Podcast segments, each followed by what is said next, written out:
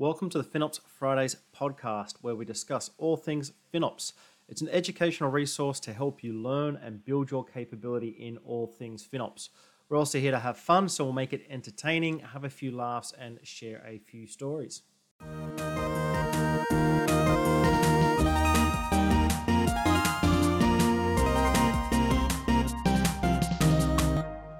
Right, so welcome everyone to the second half of this episode of FinOps Friday, where we're here with Thiago, getting a bit of a global perspective, understanding the Brazilian market a little bit more.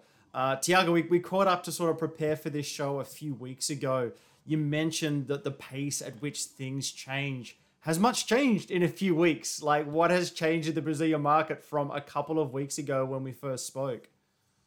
Um, we, uh, we when, whenever we first spoke, uh, I was telling Nathan uh, how historically cheap and historically easy was to hire uh, from uh, you know uh, common labor to over specialized labor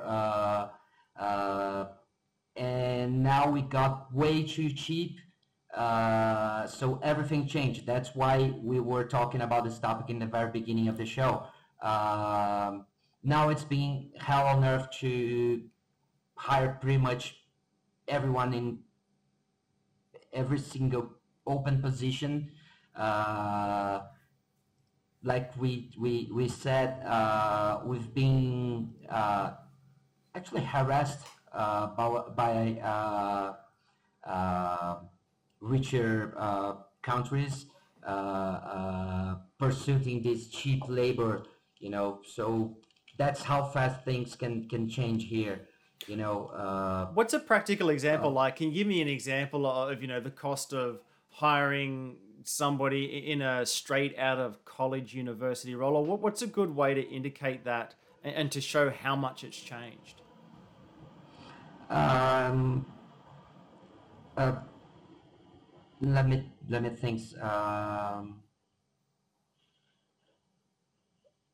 a senior cloud architect uh, uh, or a senior uh, data engineer.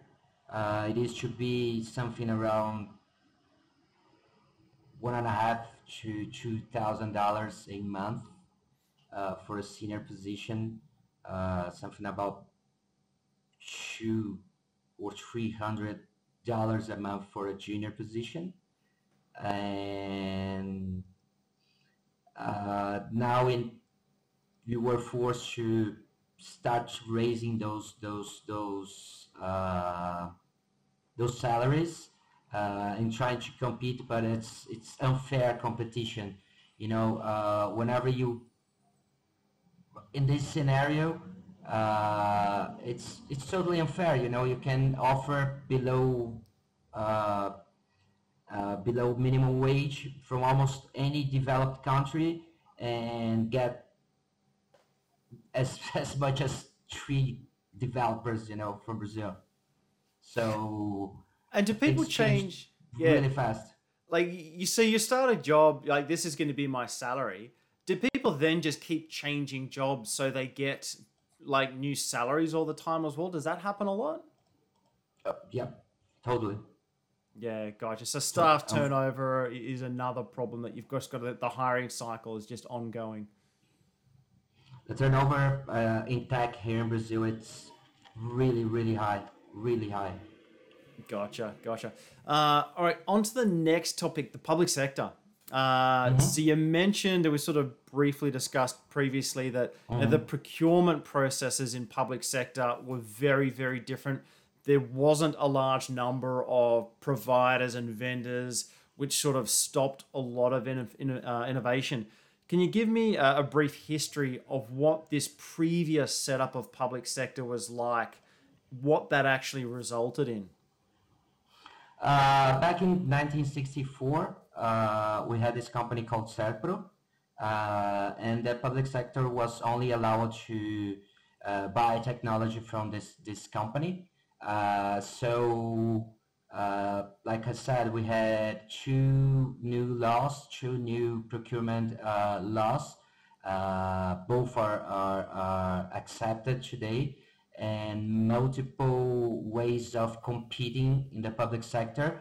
Uh, but things are actually uh, converging uh, for much more, much more of a, a partnership between the managed service providers that are capable to to help the, the government on their on their uh, uh, projects.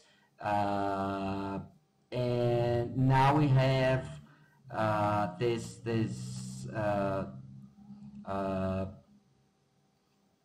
the public sector at, the, at first uh, they they they they noticed that they are dealing with extremely old technology uh, because of this this uh, sad um, mono- monopoly.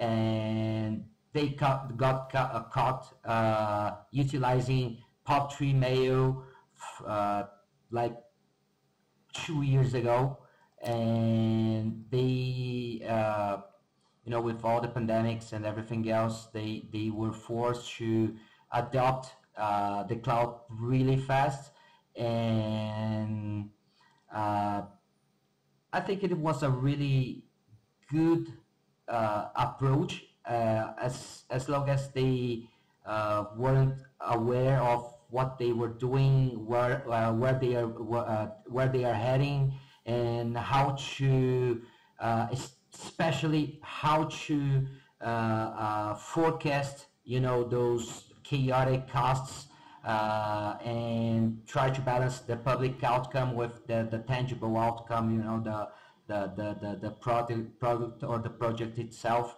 Uh, so uh, we had uh, this emerging public companies. one of them is called Etice, Empresa de Tecnologia do Ceará.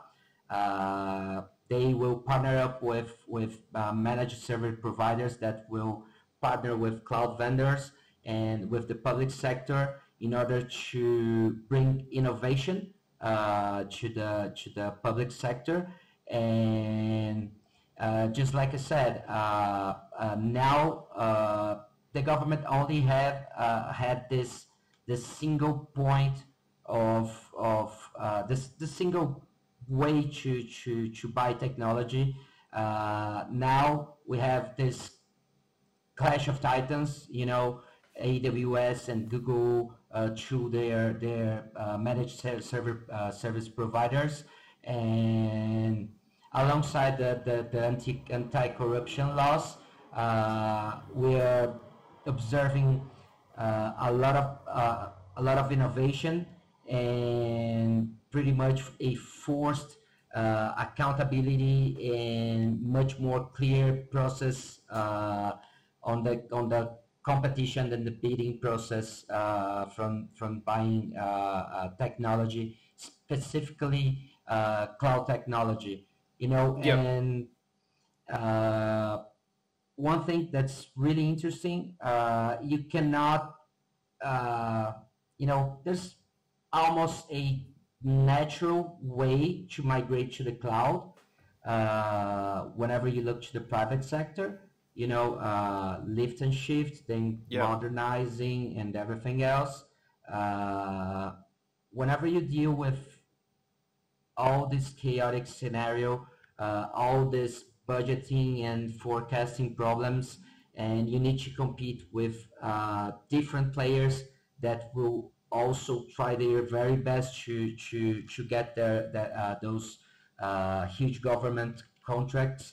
Uh, uh, everybody is getting really aggressive on a good way, not just to move to the clouds, but modernize and, and create uh, uh, uh, and adopt, I'm sorry, adopt the best cloud native practices in order to keep costs in control, in order to proper utilize modern budget tooling and uh, in, also in order to create one single uh, view of the budget system, you know, because it will be hell on earth trying to uh, uh, uh, manage all, uh, you know, legacy systems in the cloud and legacy systems on premise and cloud native uh, technologies. So it's it's it's it's pretty interesting. We we, we saw a, a lot of digital transformation, a, a lot of digital adoption from the public sector uh, on a really, really good base and an, on a really, really transparent and efficient way. I, I think. Yeah. Yeah, and in terms of the mm-hmm. um, like, so the public sector you had the one company, but they seem to just not innovate or do anything whatsoever. Was the commercial um, sector still innovating and moving ahead? Or was it was technology just a bit stagnant across Brazil in both public and private sectors? Uh, it's complicated. Uh, like always, it's complicated. Uh, you know, uh, whenever we're in the middle of a recession, we had this economic, uh, this economic. Uh, how how how do I say? Um, whenever we, we're in the middle of a recession, we have this this uh, economic phenomenon called uh, uh, crowding out.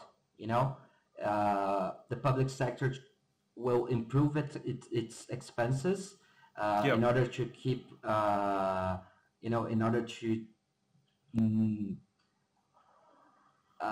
get the, the, the GDP and and try to stimulate the, the, the, the, the economy itself.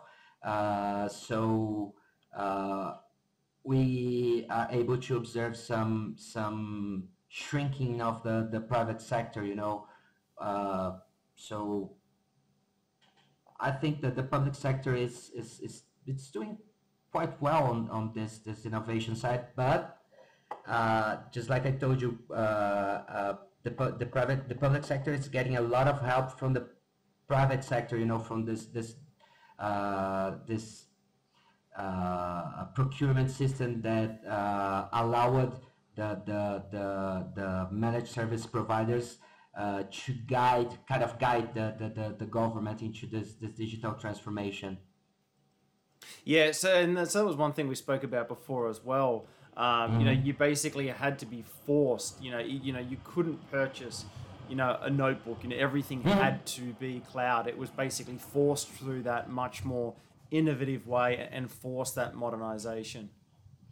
Uh, yeah, everything was uh, everything was so expensive and so bureaucratic. Uh, you know, on adopting new technologies. Uh, whenever you you you uh, uh, whenever you try to to, to compare uh, adopting a public cloud uh, with the help of a managed service provider uh, and actually setting your goals and this managed service provider being accountable for delivering those goals uh, it's a no-brainer uh, on buying a bunch of computers or even a notebook for the for the government. Uh, you know, they they everything is so hard and bureaucratic that they I think they just gave up on on on being uh, on premise and, and and dealing with outdated stuff. You know, uh, yep. my theory is just that uh, they they just can't handle anymore. They they are now uh, uh, the government is now uh, trying to to to shorten this this this technology gap and trying to uh, uh, you know uh, we've been we've been forced the government have been forced not forced but it you didn't have to go through this bureaucratic process or even a bidding process uh, whenever you buy from Serpro. Uh, so yeah. Serpro had no incentive in in in, in uh, uh uh, supplying uh, great new technology. Uh, and now uh, Serpro still exists. Uh, many government agencies are still able to buy in that way from Serpro. but I think that the, the, the maturity of the, the, the government itself and even uh, when when their intentions are not so good you know when they are trying to uh, perpetuate their uh, their uh, um, uh, or just like the monopoly. Whether they want to perpetuate themselves in the in the in the, the government itself, uh, they yep, just yep. notice that uh, if they are not providing uh, good uh, public services with good uh, public outcome, uh, without so much corruption, without so many outdated technology, even if it's if even if the motivation itself it's not that noble, you know, uh, we we end up in this this this this scenario. Yeah, gotcha, gotcha. All right, uh, we're going to take a quick break for the mailbag. This is where we read the questions uh, and feedback you have from previous episodes. We'll pop them in here, so we'll shout across to the mailbag. All right, and welcome to the mailbag. This is for the previous episode we had with Ali Whitman around gamification. So, the first question How do you determine what activity or operational process is best fit for gamification? Uh, for this, I'd make sure it's the same as picking a good candidate for you know a proof of concept or a workload, something like that. You want to make sure that there is some meaningful component to it. It matters that you're successful with this one, but of course, you want to sort of gauge that and limit the impact to the business if it wasn't uh, something successful. So make sure it's meaningful, but maybe not absolutely critically in case there are some issues. Um, and I'd also say, you know, this is about doing things differently, making things fun. So make sure it's something that makes the lives of the participants better. You don't want to try and make a fun activity around something that just doesn't impact them or has no bearing on their day to day work life as well. So a meaningful uh, application workload process that makes their lives easier. Uh, are there particular gamification platforms that would be recommended? Uh, look towards your vendors. They may have some things set up, some nice little game days that they've run before. That's probably the quickest and easiest way to get a head start there. But uh, probably the message here is to not get too worried.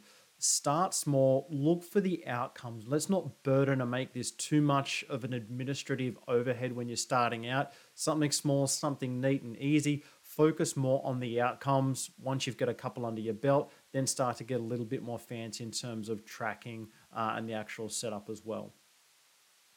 What are the other things you can do to drive accountability across teams? Uh, you mentioned recognition and publicity. Um, if there's challenges, opportunities, and you want to increase the accountability, uh, some techniques are, you know, making that particular team's problem to solve. You know, you've raised some concerns. Okay, this is now your task to actually solve. Uh, if you've got multiple teams with problems, maybe you want to swap problems amongst the teams so that not only the teams solving the problems, but they're solving them for the other teams. You're actually contributing, making your fellow teams' lives a little bit better. Um, if you're lacking the accountability, make sure you've got a good, strong, and communicated visioning and understanding. If there isn't an accountability, why isn't it there? Do they understand the why, the vision as to what is lacking there? Uh, and then, of course, there's the more generic FinOps components, things like transparency, things like visibility. Is it an actual and accountability issue, or do they not really have enough visibility as to what uh, they should be doing or what some of the issues are? Is gamification primarily focused on optimizing costs? Uh, the quick and the easy answer is no, absolutely not. You can gamify anything at all across your business. Look at some of the drivers as to why you're doing cloud. Maybe it's innovation. You know, how can we release features faster? Maybe that's a great way to gamify something that is a benefit to the business and also highly motivating to the users as well.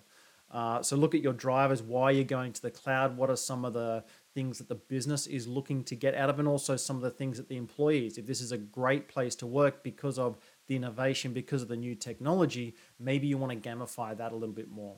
And also look at your people's pain points. What is hampering them? You know, what we discussed in the first question there, you want to make the lives of your participants much, much better and make sure that it's actually enjoyable and meaningful for them. How are you developing your benchmarks for gamifying costs and value uh, generation? So I would be a little bit careful here. You know, gamification should be something different, should be unique. You don't want to sort of blur it too much with BAU because then it just becomes regular work. You want to have this as very much a separate event or separate item. So don't try and sort of put too many constraints or measures markers on it. Uh, you know, don't put a metric on fun as much as possible. If you want to put metrics on the gamification, then do it on the actual gamification component. You know, measure people's happiness, the success of the event or the actual work. Don't necessarily put um, metrics on the tasks or the outcomes as you would with any other task. So that is it for today's uh, mailbag. If you've got any questions, any feedback, please feel free to reach out to us. Feedback at finopsfridays.com. Back to the show. All right, and welcome back. Uh, we have the last topic here. Let's talk about budgeting. Uh, Brazil, it is such a complex environment to work in. You've got the high inflation, you've got changes in currency conversions. You know, your cloud bill may come in as a different uh, currency, and even if it comes in in the local currency, how did that conversion happen? How did you know? How is it possible to actually manage a budget? The cost of cloud can vary due to multiple external factors that you've got no control of. So how do you actually make a budget? How do you track to it? How the heck do you do budgeting in Brazil? Uh, you know, uh, forecasting forecasting needs to be uh, extremely accurate, extremely uh, uh, you know, tracking uh, needs to be really sophisticated and on the architecture, uh, architectural side, uh, you know, whenever uh, someone in FinOps Foundation is talking about uh, preemptible VMs in order to uh, save some some some bucks, I will, I'm go like, you know, preemptible VMs. It's it's kind of the, the rule here. You know, you you're not allowed to choose anything else. You need to, uh, you know, do whatever you need to do with, with whatever you have. You know, so uh, all this chaos monkey buzzwords. You know, we've been there because we had to. You know, uh, uh you know, spot instances and creating uh, event-driven architectures and taking care of the security and best practices in order to not be uh, uh, uh not to be surprised by a huge bill.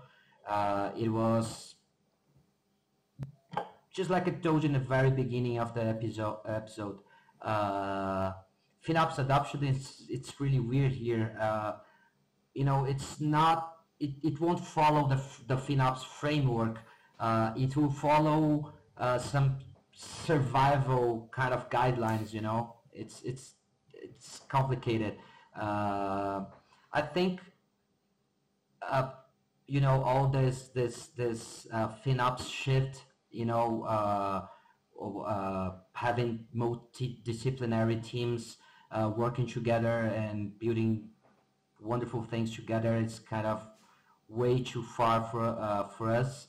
Uh, it'll be someone just saying uh, you need to be on budget or uh, or else you will be fired or uh, this, this, this company will be bankrupted bankrupted and nobody will save it. Uh, so it's it's it's it's more of a Hunger Games approach that yeah. it is pure like whatever you need to do to survive, mm-hmm. maturity mm-hmm. levels, etc. It, it doesn't matter. It comes down to survival only yeah, maturity levels uh, pretty much do not work on such such a chaotic scenario. You know, double digit inflation rate, double digit uh, interest rate, and double digit uh, uh exchange rate uh, uh, devaluation. That that's you know that's what's happening in Russia right now. You know. And yeah, exactly. You've been living it for years and years. Um, do you get odd things like you get billed monthly? That the cost of running something at the start of the month is going to be different at the end of the month. Has there ever been patterns where hey, these are things we do at the end of month, at the start of the month, because it's effectively going to be cheaper? Definitely, uh, and sometimes not not just cheaper, Nathan. Uh, we, we, we need some uh, predictability. Uh, so uh, I promise you that I won't deep dive on tech stuff, but I have to on this on this very topic. Um, you know, whenever it comes for a API gateway pattern, you know, a, a, a event-driven pattern. Um, sometimes it's I know that our base basal cost uh, for creating a API an, an API gateway uh, inside Kubernetes uh, it'll be uh, uh, uh, higher than than adopting all you know no ops fully managed you know kind of stuff. That's wonderful. But you know when you create something that you can control how your service will uh uh how much uh, it will cost the scalability and whenever you can predict your uh, your SLA and SLO and uh, fit that inside a budget uh, will definitely uh, uh, um, affect your architecture. You know, from a from a from a baseline from a American startup perspective, you know, all the serverless architecture with uh, scale to zero makes perfect sense. Uh, but it, things are a little different here. You know, when we need more, when predictability is more important than uh, just cutting costs. That's why I really like uh, that quote from from JR and from everybody on the community. It's not uh, uh FinOps not it's not just about cutting costs, you know, it's finance optimization. And finance optimization is not always cutting costs. Uh, sometimes you need predictability, you need to improve your forecasts, you need to uh, act much more strategically, even if it costs a little bit more, if things are a little bit more complicated to create and to develop on the on the short term. Gotcha, gotcha. Um, and so you're saying there that you'll actually trade off uh, and reduce the arc the system's throughput to be able to maintain costs. Is that something that's commonly done as well? Uh, pretty much, yes. Uh, uh, me and my colleagues, we dis- we discuss that all the time. You know, all the the, the trade offs on uh, having this this uh, kind of brand new approach, this serverless approach or this this scale to zero approach. Uh, it's it's something really uh, you know let's think together whenever you have just the cloud cost to to uh, uh, to control and forecast uh, forecasting uh, fully managed service is really painful. Whenever you have yeah. to uh, forecast uh, uh, fully managed services and inflation and uh, interest rate and, and exchange devaluation, uh, things are sometimes just un- unbearable. They, they, it's, it's not feasible, you know? you need to yeah, bring yeah. to a much more straightforward approach. You know, I'm achieving quite the same, same thing, you know, creating my own API gateway, utilizing uh, Kubernetes. Uh, you know, it won't scale to zero. It will cost a little bit more on the short term, uh, but yep. will make things much more easier to, to forecast and to uh, to control, you know, on the long run. Gotcha, gotcha. That that long term, and that's sort of why when I did the the well architected, everyone was saying, you know, you just need to become elastic, need to become elastic, and I sort of separated that. Well, it's sort of two parts. You manage the demand, which can be throttling, which can be buffering, like smooth the demand out so you're not getting those cost peaks, and then match the supply to that demand. Look at it as a two part problem, not just look at what's coming in and throw resources at it actually think about what's coming in and what your limitations are around on those inputs as well. Mm-hmm. Yeah. Excellent. So that is it for today's episode of FinOps Fridays. Uh, as I said before, you've got any feedback, any questions, you can pop us an email, feedback at finopsfridays.com. And thank you very much from our guest from Brazil, Thiago. Thank you very much for the, uh, for the invite.